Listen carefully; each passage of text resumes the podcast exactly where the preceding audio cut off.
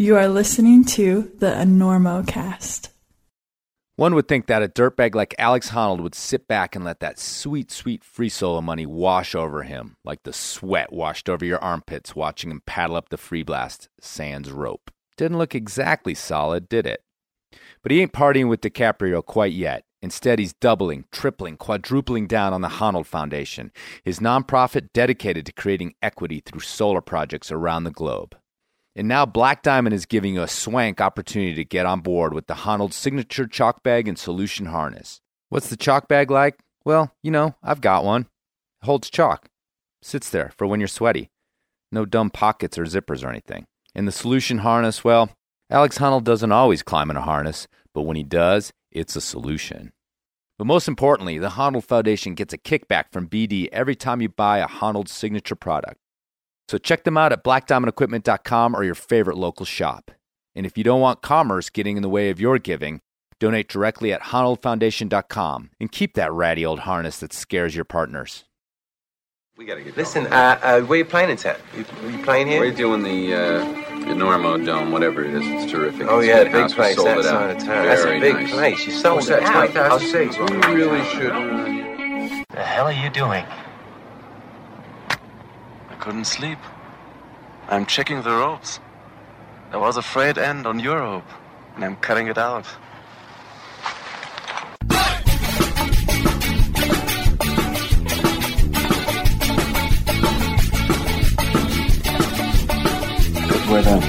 weather.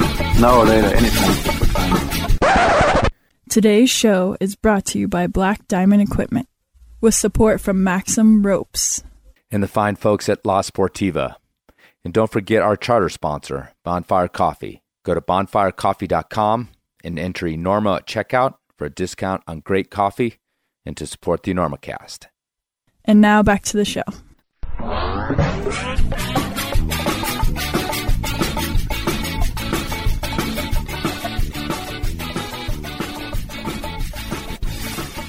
Hello and welcome to the EnormoCast. This is your host, Chris Kalous. It is December 26th, 2018, about 9:30 Central Time, doing my annual remote cast from Wisconsin.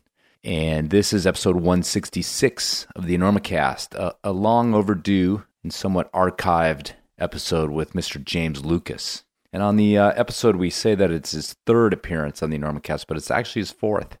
This is a fourth appearance by James Lucas, and I don't know if that puts him at the top.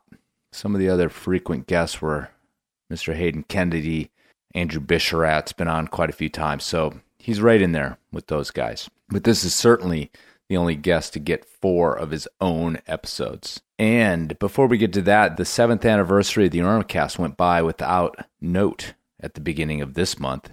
With, I guess, the Adam Ondra episode would have been the anniversary episode. So pretty wild that this thing's been going on for 7 years, and we're here at the end of 2018. So I just want to thank everybody for listening, for continuing to make it what it is. If you guys weren't listening, I wouldn't be making it.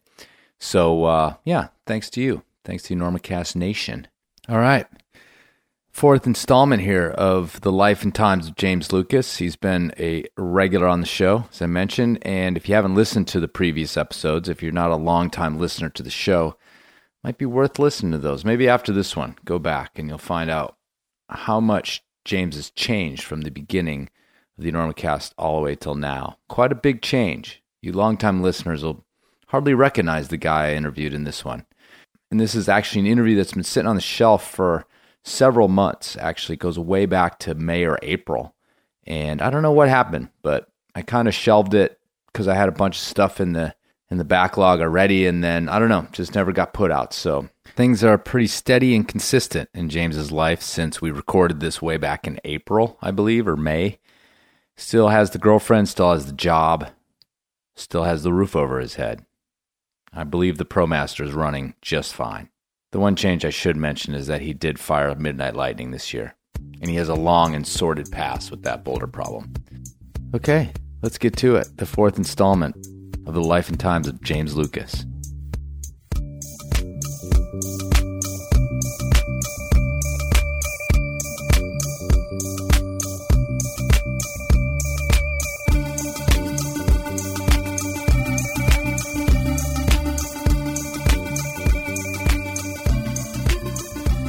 You're an EnormoCast celebrity for sure. I get people asking me when I'm going to do another EnormoCast. They get all excited about it. Yeah. Like, dude, the one with the pie was so good. Yeah, the pies, man. That's kind of like... The pie thing was like a really good bracket. And I mean, I kind of figured that out. Mm-hmm. That was a really good bracket. I knew that someone would be interested in it, and I also knew that'd be good with the ladies. Yeah. How is your pie? How is your pie baking these days? Pretty much non-existent. Really? Yeah. Oh, well, man, people are gonna be disappointed. Yeah. Well, I got a girlfriend, and I also moved to Boulder, and so I'm like trying to get an eating disorder. Oh, the pie is not. Yeah. Fitting into your new training regimen. Yeah. When I was like making a lot of pies, mm-hmm. I remember I was in Bishop and I had like a pie tasting one day. And I had my friend Paul Barraza. You know him at all? No. He's kind of like an old school boulder and used to climb around Rifle and stuff. He lives in the Bay Area now. Mm-hmm. And I was trying to like do a couple of like V7s, like getting kind of close to him. He came over for like a pie tasting with his wife Lynn, and as he left, he's like, "You know, you could probably do these if you didn't eat so much pie." I was gonna say, that famous, possibly apocryphal story of JB telling Christian and those guys that they were too fat.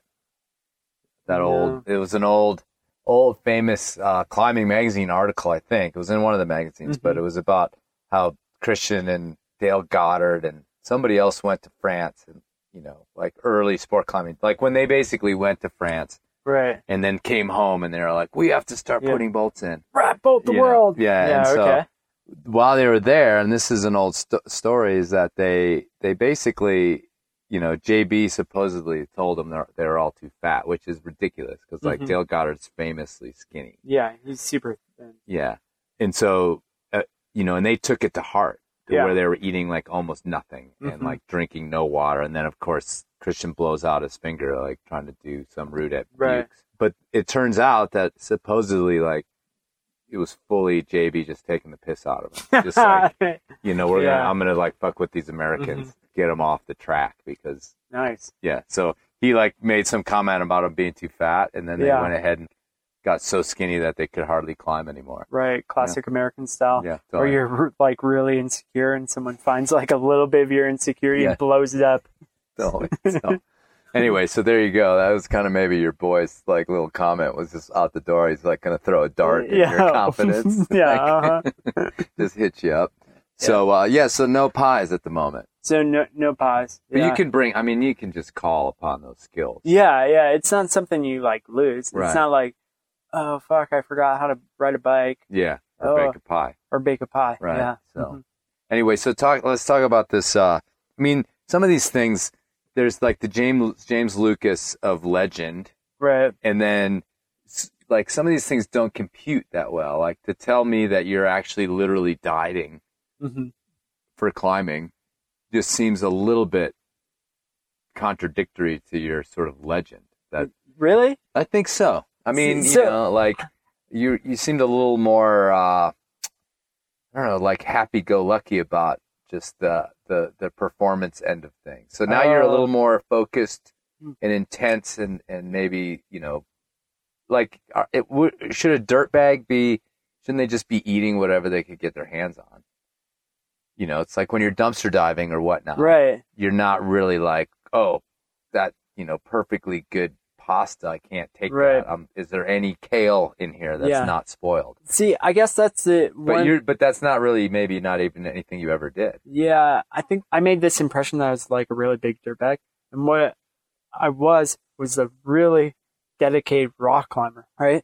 And so it's like I was doing whatever I could to climb, right? And now I'm still doing the same thing, where I'm like, I really want to climb, right? And I want to climb better. I want to climb harder. Okay, what do I need to do? What's like the smart choice for me? Now, all of a sudden, there's gyms available, more training available. It's like smarter to get better at climbing by not being a dirtbag. Mm-hmm. And so I'm trying to like minimize my dirtbag lifestyle as much as possible and maximize my actual rock climbing time. Well, that's an interesting thing. We had, I think you may have gotten in touch with me having listened to it, but you know, we had a big discussion here on the EnormoCast earlier this year about dirtbags. Right. Yeah. And I remember sitting there and maybe you came up, I can't remember in the conversation. Yeah. But I got a little shout out. Yeah. I was so excited. Well, we were, you get whole episodes, man. You don't have to you don't need the peanuts of shout outs on the EnormoCast. You get your own episodes. This is your third one. I was at the, or is this your fourth one? Third, fourth? I think it's your third. Yeah. I was at the Austin premiere of the Don Wall movie. Mm-hmm. And I like, the theater was packed. Like Josh Lowell's there, Brett Lowell. I'm sitting next to Alex Honnold. Like Tommy's there, Kevin's there. Everybody's like there and psyched. And it's all like quiet and they're doing a bunch of footage of people like walking up for the stand. I'm like in a like half second of footage and Honnold like nudged me really hard. I went, "That's me!" You just blew it. I was just like so excited. And did you like anytime I get any sort of like little acknowledgement, I'm like, oh my god. Nice. Was all of you in the film? Was there more of you in the movie? Well, there was like a bunch of me. It was like you could see my head and my face and my chest, and I was like walking up to the top of El Cap with a backpack on. Did you get to be like a talking head? Oh no. Jesus. Yeah, I know. Those guys really blew it. Totally. They don't know. I mean, they should have talked to me. Yeah. Like, your name's money on the EnormoCast. Uh-huh. Like, people bug me all the time about having you on this thing. Yeah. Again. It's so let's go back to this idea about this dirtbag thing, because you're right. Like, somehow, it was the movie. There was a movie. You were the last dirtbag in the movie. Yeah, Cedar made a movie about me. And I think maybe partially because of the EnormoCast, like you got this reputation or this as this like spokesperson for like dirtbag dumb, you know, and yet you're right. And I think part of our discussion about at least my angle when we were talking about dirtbags is that it's all kind of like this myth. It's all like this like idea that, or this ideal rather that like almost maybe doesn't quite exist. And in its purest form. Right. And I think we mentioned that, like, if you really want to be a really good rock climber, like, the dirtbag lifestyle is probably not going to get you there. Nope. And so you're sort of like an example of that at this moment. Right. Is what you're saying. Like, like I finally figured it out. Right. It only took me, like, 7 years of living in a car. Yeah, but, you know, there's obviously you had other rewards besides just pure performance, because I mean, if you want to be a pure performance climber, then you know you can live an ascetic lifestyle of gym training, you know, all the time, but that's no fun, you know what I mean? You know, so I mean, you know, performance is obviously this one thing that hovers over, I think, climbing for, if not all, but most or a lot of climbers. Right. Performance, whether it's, you know, from 5'9" to 5'10" or whether it's V2 to V3. There's this idea that you're always trying to improve, you know, but it's only one aspect of it. Right. But now you're trying to maximize this. Mm-hmm. Yeah. I'm getting old. Yeah. You are? How old are you? I'm 36. Yeah. That's pretty old, actually. Yeah. Mm-hmm. Yeah. So, I mean, I'm not as old as like me. Yeah. I'm not as old as you, but I'm definitely like, oh fuck. Okay. I just like blew all this time rock climbing. I have to like think about what I want to do with the rest of my life, where I want my climbing to go, other aspects of my life. Do I want a girlfriend? Do I want to get married? Do I want to have kids? Do I want to have a house, go on vacation? Dude, you're bumming us out. Should I get a dog? Right. Uh-huh. Well, I mean, you've got some of those things, right? I've got a girlfriend. You've got a girlfriend. Yeah. I got a van. Yeah, you got a van. I got a job. You got a job. Yep. Mm-hmm. Yep. How's that all going? It's okay. I mean, I go in late, but I make up for it by leaving early. It's actually been really challenging. You know, it's like going from a dirtbag lifestyle where you've got like a lot of free time and you can like do whatever you want to all of a sudden in a desk, in a cubicle staring at Microsoft Word for like 8 hours a day. Mm-hmm. And it's like, okay, how am I going to handle this transition? Mm-hmm. And it's been pretty cool. I mean, it's nice to like be focusing on getting better at something. I really, really like storytelling. And so it's been really rewarding for me to get better at it and get better at writing. So I've been psyched on that, but I mean, it's still a job. You know, there's lots of times I'm not that psyched. You know, I'm like going to work anyway. It's like, oh fuck, get there at like 9, and then at 10, I'm like, oh, it's an hour, that's good. I've only got 4 more hours until I have to do like 3 hours of work. Yeah, but so who's teaching you? I mean, when you're saying you're getting better at writing, I have 2 questions. Who's teaching you? And B, thing about like churning out a magazine, mm-hmm. especially kind of on a, you know, you guys have a pretty small staff. Right. It's been cut to the bone. Yeah. And so it's definitely like when you're talking about writing, it's also churning out words. Mm-hmm. It's fast and you get a little bit of time to mess with them and then off they go. Yep. You know, so tell me about that experience with when you're talking about getting better at storytelling. What's the process there and how is that working for you? Right. Well, I mean, it's sort of like anything else that you want to get better at. You want to get better at rock climbing. Then the best thing to do is do a bunch of rock climbing. Right. Right. And so with the writing, it's like you want to get better at writing. You do a bunch of writing. Right. Right. And then you want to get better at rock climbing. You climb certain routes. You hang out with like other climbers and you go through like the pecking order of people being like, oh, you're too fat. Or like, oh, you should be climbing trad. Or like, oh, you know, go to rifle. Oh, climb like this, climb like that. Oh, you need to be backstepping. You need to be dropping. And then it's like, okay, you need to like use an Oxford comma. You should be thinking about the lead. You should be thinking about like the story structure. You should be thinking about the arc. Let's get rid of all these fucking cliches, you know? And so you just, one of the nice things about having rock climbed for so long is learned how to get better at one thing. And mm-hmm. now it's like, okay, I'll apply it to writing. And so a big part of it has just been like writing on a regular basis about anything. Mm-hmm. Usually, like pretty much always relating to rock climbing, but it could be about like rock climbers in Puerto Rico. It could be about Joe Kinder doing Life of Villain. It could be about eating disorders. It could be kind of about anything. And so I'm like constantly have these different subjects and different lengths. And so just working on stuff a lot. And that'll make you better. And then I also get a lot of criticism from Matt Samet, who's the editor, who's like a longtime climber and has been in the climbing. This is his second time as the editor of Climbing Magazine. Right. And he's been doing it a long time. He's an old hand at it and quite good writer. And then also just get a lot of criticism from readers. That must feel great. Oh, yeah. Uh-huh. It's gotten a lot better in the past 2 years, but like, yeah, I got some criticism. Probably more. I got more criticism in Yosemite from like other climbers, mm-hmm. or just like, "Oh, you're a fucking dirtbag," or you know, just taking the piss. Mm-hmm.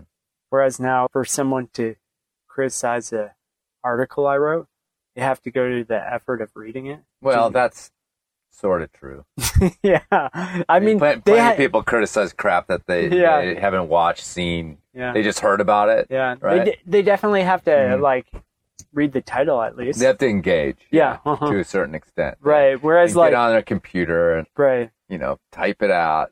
Well, so I have a question actually, and I should ask Matt this, but I haven't seen him in forever. But how the hell did you guys or whoever talk him back onto the helm of Climbing Magazine? Oh, well, okay, so because I was like, what? What just happened? Matt Samet's back? Yeah, well, so what happened was Julie Ellison took over. She went from like senior editor to editor in chief. It was like a big role for a lot of work. And so Matt Samet was working in the same publishing house. He was working as a copy editor at Yoga Journal. And we were like, oh, Matt, will you like start doing some copy editing for Climbing Magazine? And he's like, yeah, sure. Like super easy work for him. Mm-hmm. And he was at Yoga. He was at Yoga Journal. Yeah. And that's awesome. Yeah. Actually, it was him and like a staff of 12 women in Lululemon. Right. You just like show up in his sweatpants. Being like, oh, dude. That's priceless. Yeah. All right. Anyway, carry on. Right. We started to get him some editing stuff. And then Julie was like, she just wanted to go freelance, work on some other projects and not just edit the magazine, which is a super managerial role. You're not really writing so much as you're just sending emails to people about how they need to write. Mm-hmm. And so she's like, well, fuck, I'd really like to leave the magazine in better shape than I got it, and who can I hand it off to? There's such a small list of people that are capable of like editing a magazine, and then something as specific as like rock climbing. And then Sam, it was like, 300 feet away. And we're like, hey, want some candy? Right. Well, hey man, we'll give you some free sweatpants. And so he was into it. Oh, right on. Yeah, which is good. And I think it's also like a good position for him because he's got a couple little demons in the house and a wife. And so he needs like that stability. The years he was here at climbing were not the most positive for him. I mean, if you go back to his interview, we talked about that was a lot of that time was the height of some of his problems in terms of his book and what are those? What are they called? The benzos. Yeah, benzos. Yeah. Mm-hmm. And so, I was just kind of like, whoa, he's back when it happened, because maybe, I mean, that's a good thing. It's maybe therapeutic to come back to it in a better place. But I know it was a kind of a grim place for him when he was here. And I say here because Climbing Magazine was in Carbondale at that time. And before it started to get shuffled around to various locations over the years before it ended up where you guys are at. Right. Yeah. So over in Boulder. Yeah. Over in Boulder, Colorado. Yes. So, yeah. And you ended up moving to Boulder, which I don't know. Isn't there some betrayal of your California roots in that? Yeah. Yeah. Yeah. There's definitely a little bit of a divide, I feel like, between not just Colorado and California, but like Boulder specifically. Yeah. Which sort of exemplifies like the good and the bad of Colorado climbing. Yeah. Yeah.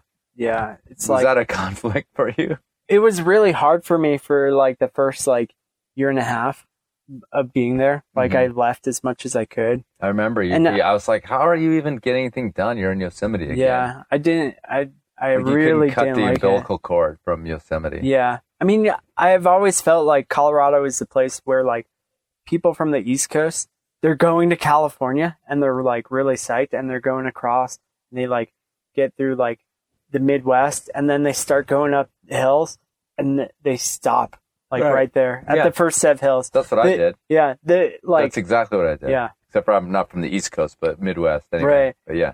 But the higher quality people, they make it over the mountains and then they go over to the Sierras. Okay. And that's where like the really good mountains are. I was like, I'll just settle for these crappy mountains here in Colorado. And so Boulder's attracted all the crappy mountains. I'm exhausted. I'm exhausted from coming across the plains in my van. Yeah. The prevy is running out of gas. Yeah, again. So now you're stuck there, though. Now you're a Boulder guy. Yeah, yeah. Well, I mean, I've got like a mortgage on wheels, and so I need a job. Right. And I also want to get better at climbing, and Boulder's a place where I can like maintain a job. Right. And go climbing. Yeah. I mean, I can like get a job in Yosemite and go climbing, but it's like, so it's too easy to like vortex out there. Sure. Like I just go into this deep, dark spiral of depression because I'm like cleaning out trash cans at 3 a.m. for like $25 an hour. Right. I mean, which is great money, but then it's like, oh, you can't really spend it on anything there. Right. Or it's like hard to get a place and be able to afford a car. It's hard to grow up.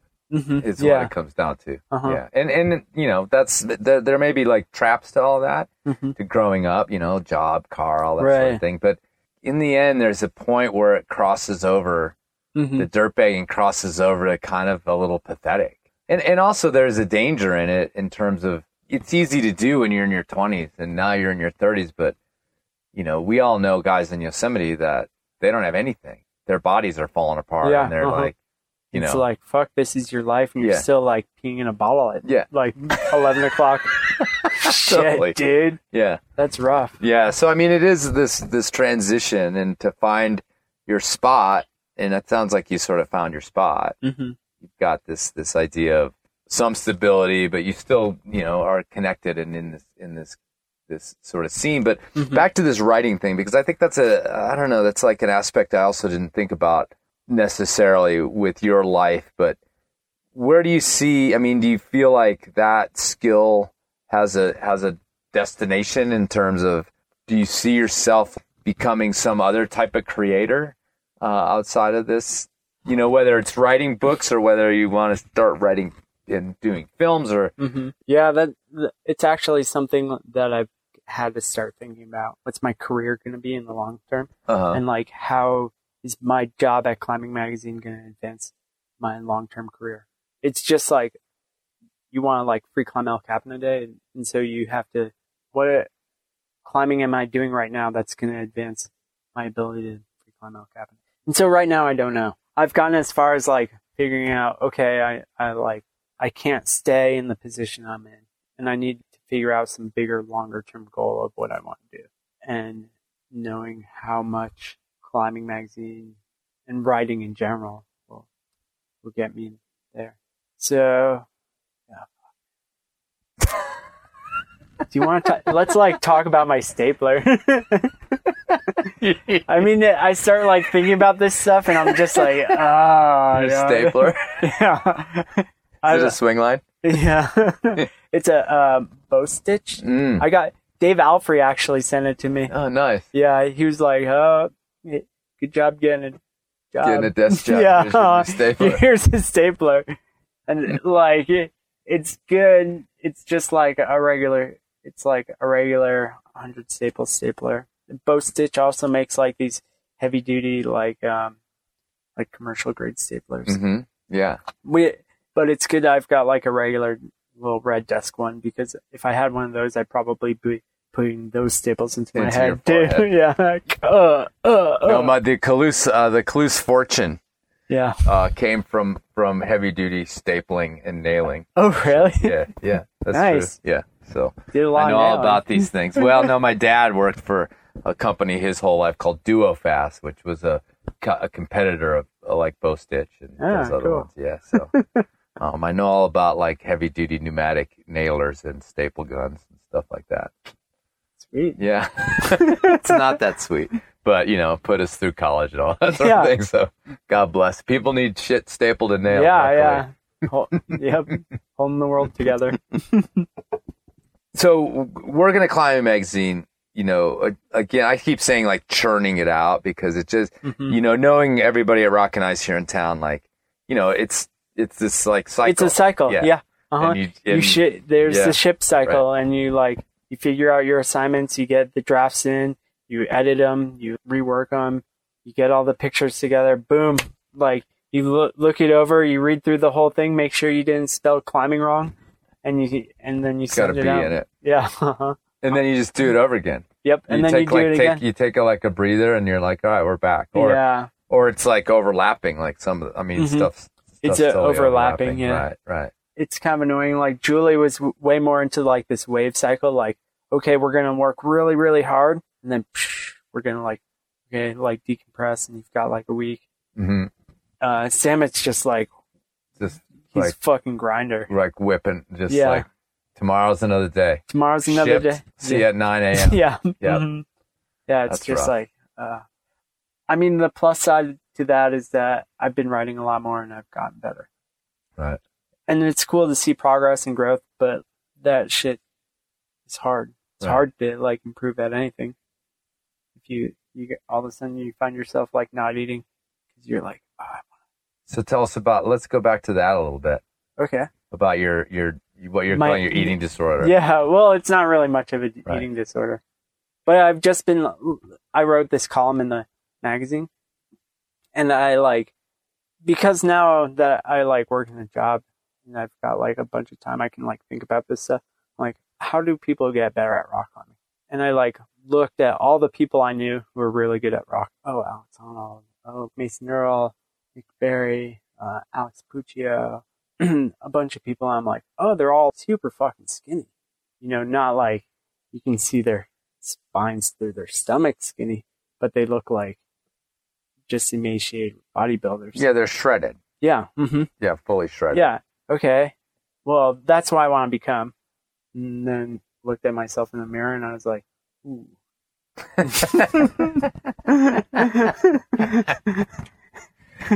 Oh, yeah, that guy's got some work to do. Right. And I mean, it's definitely been like a bit of advice that I've heard from climbers over the years. Yeah, like your boy out in Bishop. Yeah. Stop eating the pies. Bro. Stop eating the pies. One time I went to Tioga Cliff with Rob Miller. He just freed a line next to the nose earlier this year. He freed the Muir Wall with Justin Shang, and he's done a bunch of other stuff in the valley. And we were like climbing some hard 512 at private property. The Tioga Cliff, it's at like 10,000 feet just on the east side of the Tuolumne Gate. And we're going back up to the car, and I'm like stuffing Cheetos in my mouth, just like so hungry. And I see Rob and pulls out this little bag of macadamia nuts. He pours some in his hand. He looks at them. He counts out 3, puts them back in the bag. I'm like, oh, Rob, how many macadamias do you eat? And he's like, oh, I always eat 7. But you? You'd only want 4.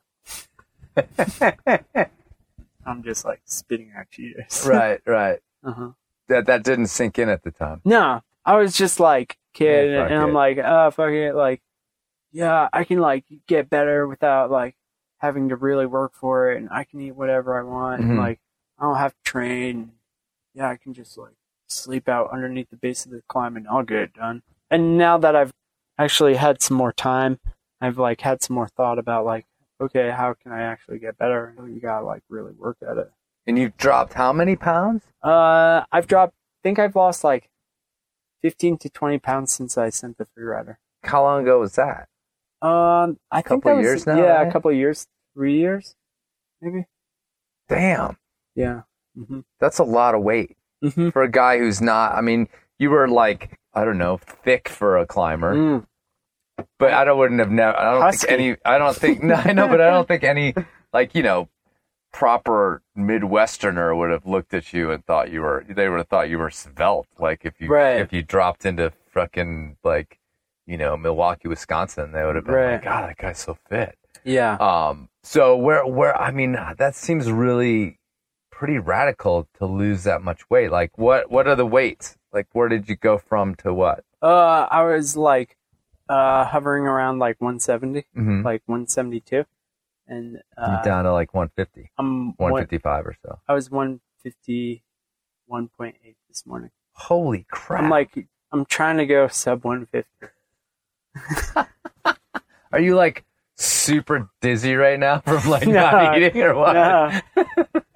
Yeah, no, I wish.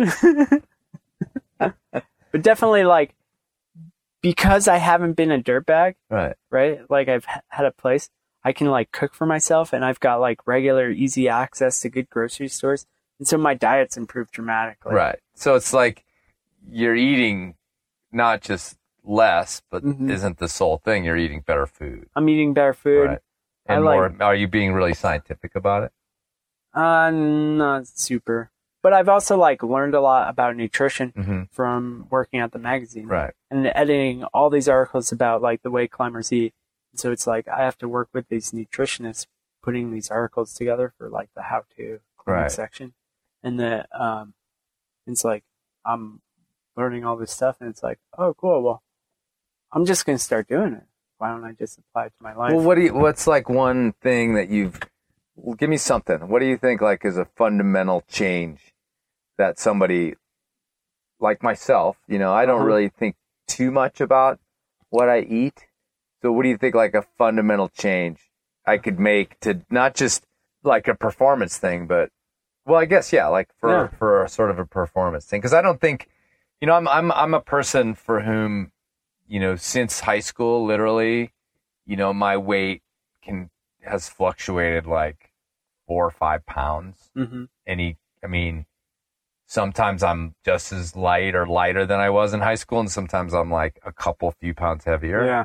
So I don't know that I actually have a ton of weight to lose. I don't know where it would come from. To be honest with you, I'm pretty freaking skinny. Yeah.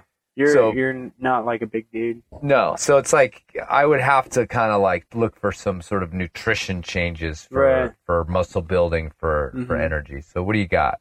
Less beer. Fuck it. There's no way I'm going to be a better rock climber. I don't drink that much beer, actually. Yeah. I mean, I'm drinking one right now. Right. But it's more, it's like the atmosphere. Mm-hmm. I'm ready for it in the RV. But that's good. I'll take that. Don't eat super late at night. Really? Mm-hmm. Ooh, I'm a big late night cereal guy. Yeah. Yeah. Not super sugary. Mm-hmm. You know, some Cheerios or something. Yeah.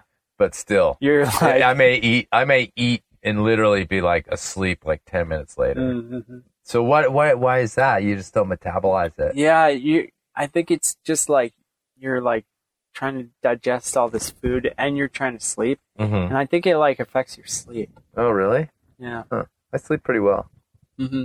But I'm also exhausted all the time. So, yeah. Especially nowadays. Mm-hmm. So what about fasting? Yeah. I'm not like... Is that part of it? Or like a one-meal fast type thing? I've read about like... I'm trying to figure that out. Right. Like, I've gotten into intermittent fasting, like, just a couple times a week. Mm-hmm. You just go 18 hours. And that includes, like, your sleep time. Right. So, essentially, you, like, eat dinner at 6. Yeah. And then you go to bed at, like, 10. Mm-hmm. You wake up at 6 because you're an athlete, and then you just like have some coffee. Right, and you don't eat till like after lunchtime. Yeah, and then you eat at noon. Right.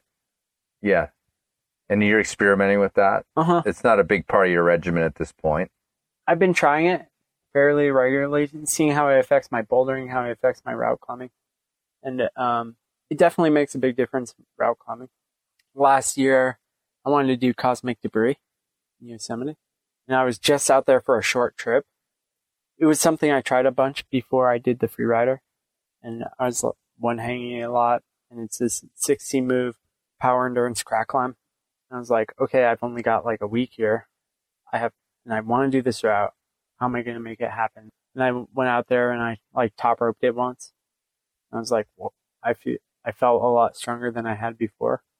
And so I just, I didn't eat for like a day and a half before the climb. And then I ate that morning, but like kept it pretty light, like just tried to increase my energy levels. And then I got on the route and crushed it. I was like locking off so much harder, just a lot stronger. And I mean, I put together this, I'm like slowly working on a Yosemite bouldering guidebook. And, I got this story from Jerry Moffat about when he did the Dominator. Mm-hmm. And he was like, oh yeah, like he got like Kurt Albert to like power spot him and like hold him in the positions. And like he could slowly start to do the moves. And then his time was like running out. And so he just ate a salad and like hiked the Yosemite Falls Trail a few times, lost a few pounds and then crushed it. Really? Yeah. Uh-huh. So we're just all too heavy. Yeah, but then like I've like had it work really well, and then I've had it like not matter at all. Right. Where it's still like, oh, I like still didn't crush. Like not eating the day before didn't really help me, and so I'm trying to figure it out. You're trying to figure out what conditions lead to the performance. Right. I mean, I looked at the top 20. Like 8a 8a.new boulderers, and they have a body mass index, which is proportion of your height to your weight. It's sort of like measuring body fat, but it's harder to measure someone's body fat accurately. The top 20 8a.new boulders had a BMI of about like 22.7 or so. Even now, my BMI is probably like 3, 24. When I was climbing the Free Rider, it was like 20, like 26. I was like borderline overweight, according to like the national average. Okay. And then I talked to Tom Randall, who's like, oh, if you want to be like super good athlete, you want a BMI of around like 20 or so. And Tom Randall's like tested hundreds of climbers, thousands of them, kept track of all their data, how well they hang holds and like how hard they climb. And he's like, oh yeah, around 20. But when you start getting like lower than that, then you start like having health problems. And right. And you're getting too skinny. Yeah, you're getting too skinny, and it's problematic. To be healthy, yeah. Mm-hmm. And I mean, you look at all the best rock climbers, they're all super skinny. It's interesting to hear you talk about it in terms of experimenting with all this sort of stuff. Right. And so, I mean, it's like anything. You find like some things that work, right? Some things that don't.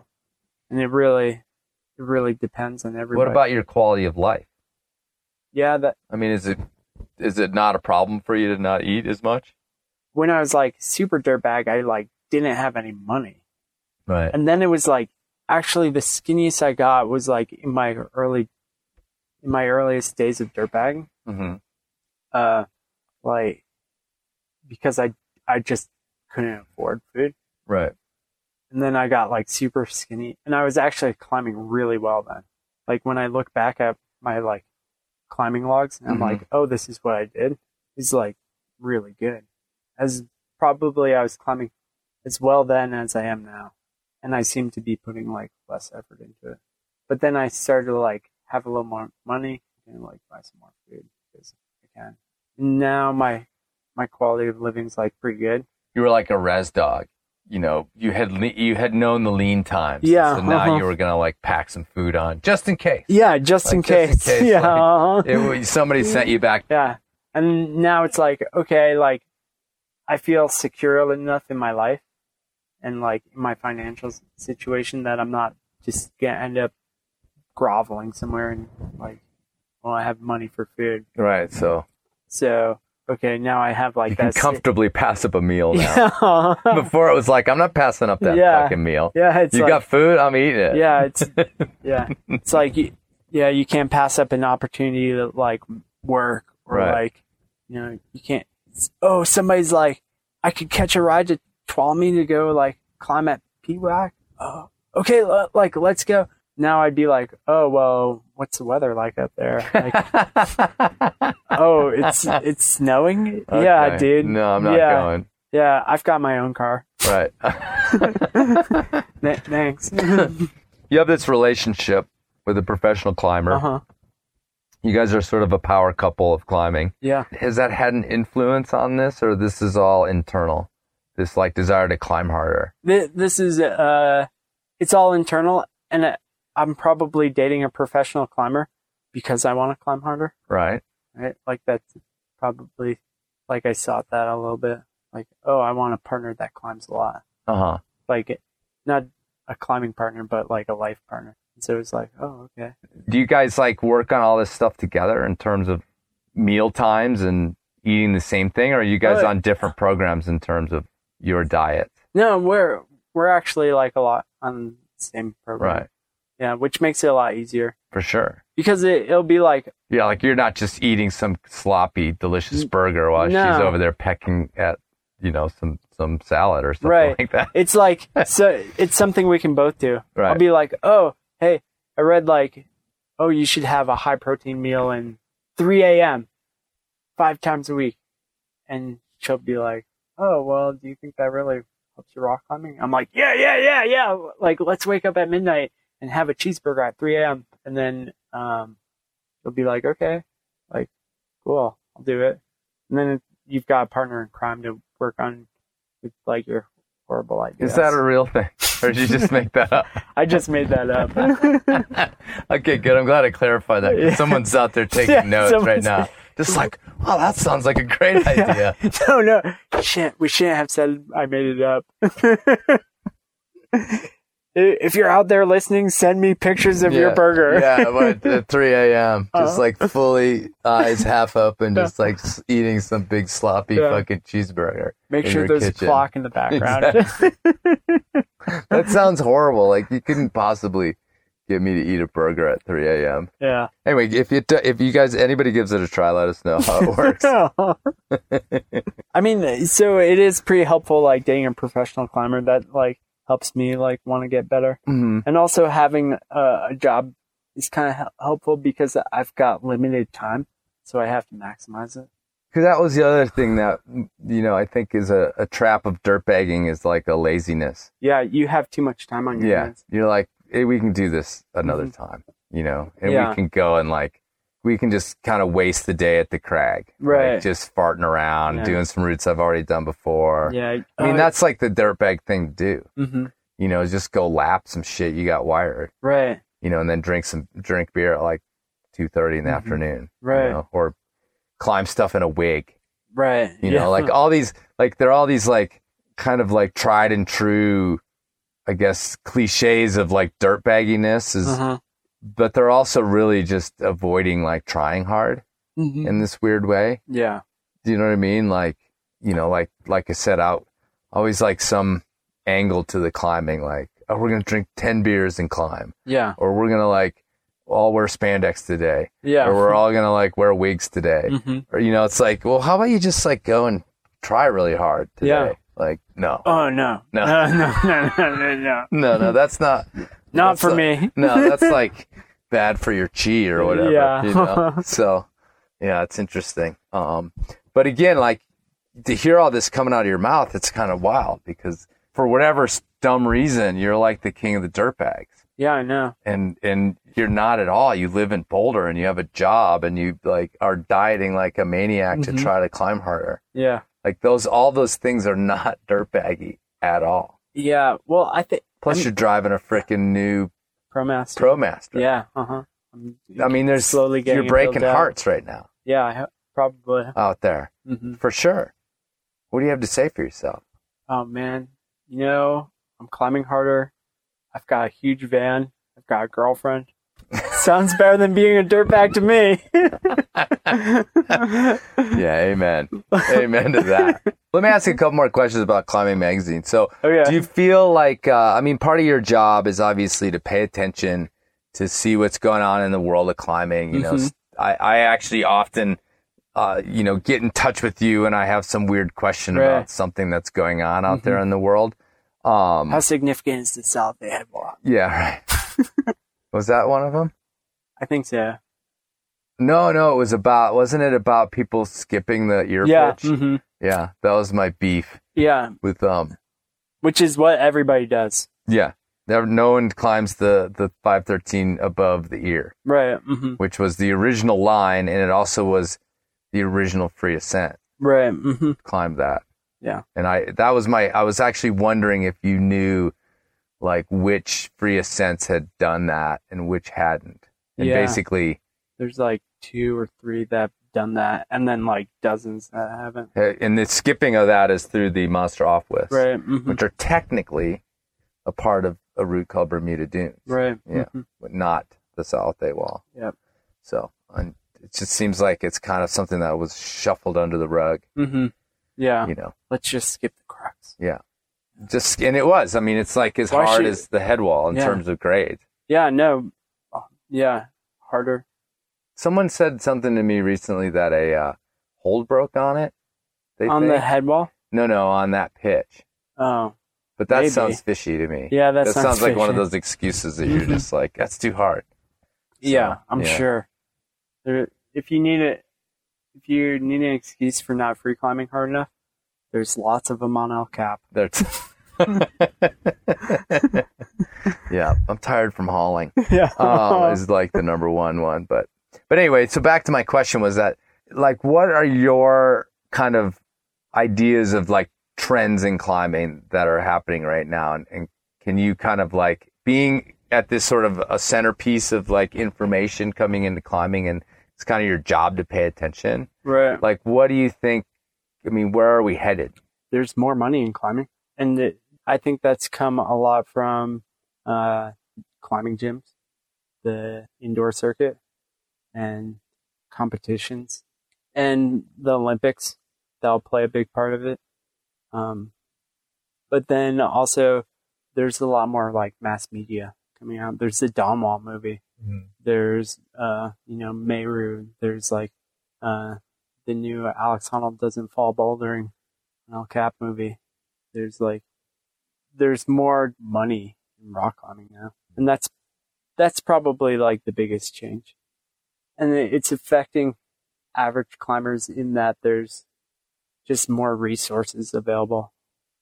Everything from like more money's being put into making cams lighter. And so all of a sudden your rack is getting lighter, mm-hmm. which means it's easier for you to climb trad. There's a new gym opening up, and there's like a better training area. There's more facilities. There's like a daycare there. So if you're a parent, you can bring your kid there, climb more. Or if you're like a dirtbag, you'll be able to go in there. Use the shower. Uh-huh. Yeah. Uh-huh.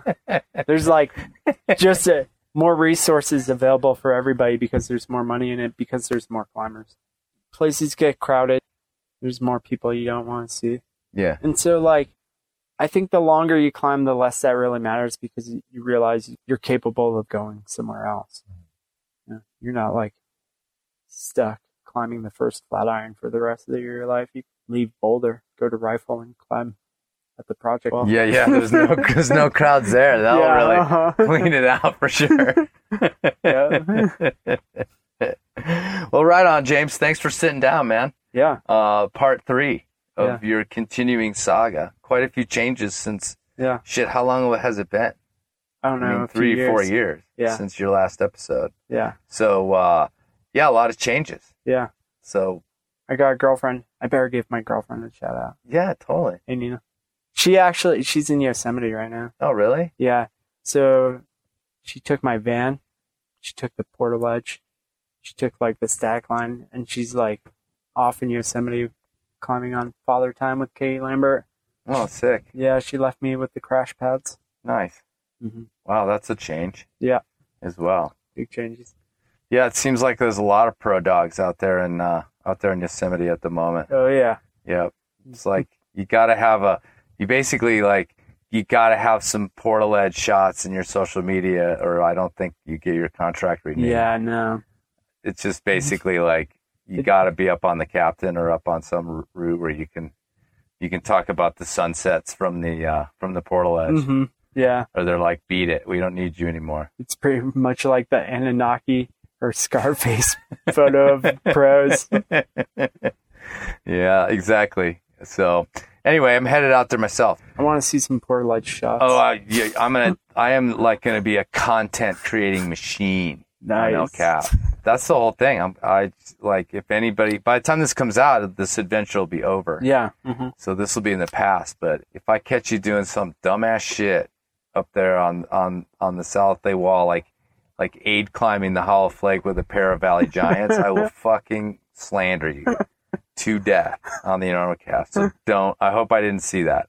I just hope I didn't see that. I've heard about it. Oh man. I hope to God I don't see something like that. It's the same people who wear their rock shoes into the bathrooms at the gyms. It's probably is, actually. But yeah, I can't handle that stuff. I'm really worried, actually. I'm worried about. It's been since 2008 since I've been to the valley. Oh, I think you'll be okay. Okay. Yeah. All right. Sounds good, man. Thanks for coming on. Cool. Thanks, Kalous.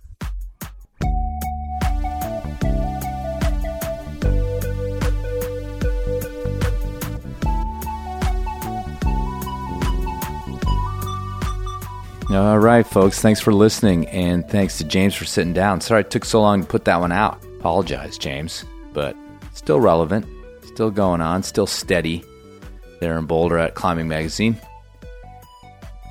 Also, it's kind of funny because I realized that I put it out before I went and climbed El Cap, subject of another podcast from back in June, I believe. And yeah, I was talking a little smack there in the end about the Hollow Flake, and then it turns out that I climbed it on a mini traction as it was getting dark and there was a fixed rope on it and some guys rapping down it. I just jumped on the mini traction and got it done. So anyway, you know, that's what happens when you talk shit. Sometimes it comes back on you a little bit, but I'd let it in the past, so I didn't feel too bad about skipping it. Okay, folks, 2018's at its finish, and we made it. A couple more days. By the time you listen to this, probably well into 2019. So let's make 2019 a year we survive as well. Accident-free for you and for me. First thing you can do, of course, is check your knot. Every time.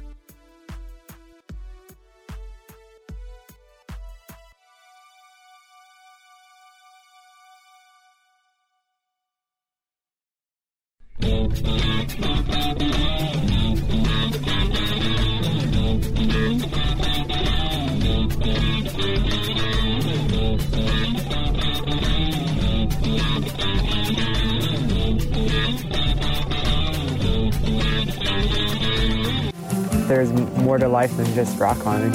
Yeah. Eventually I'll grow up. I hope so. But more than that, I hope that someone's there to take my place, to continue the dirtbag dream.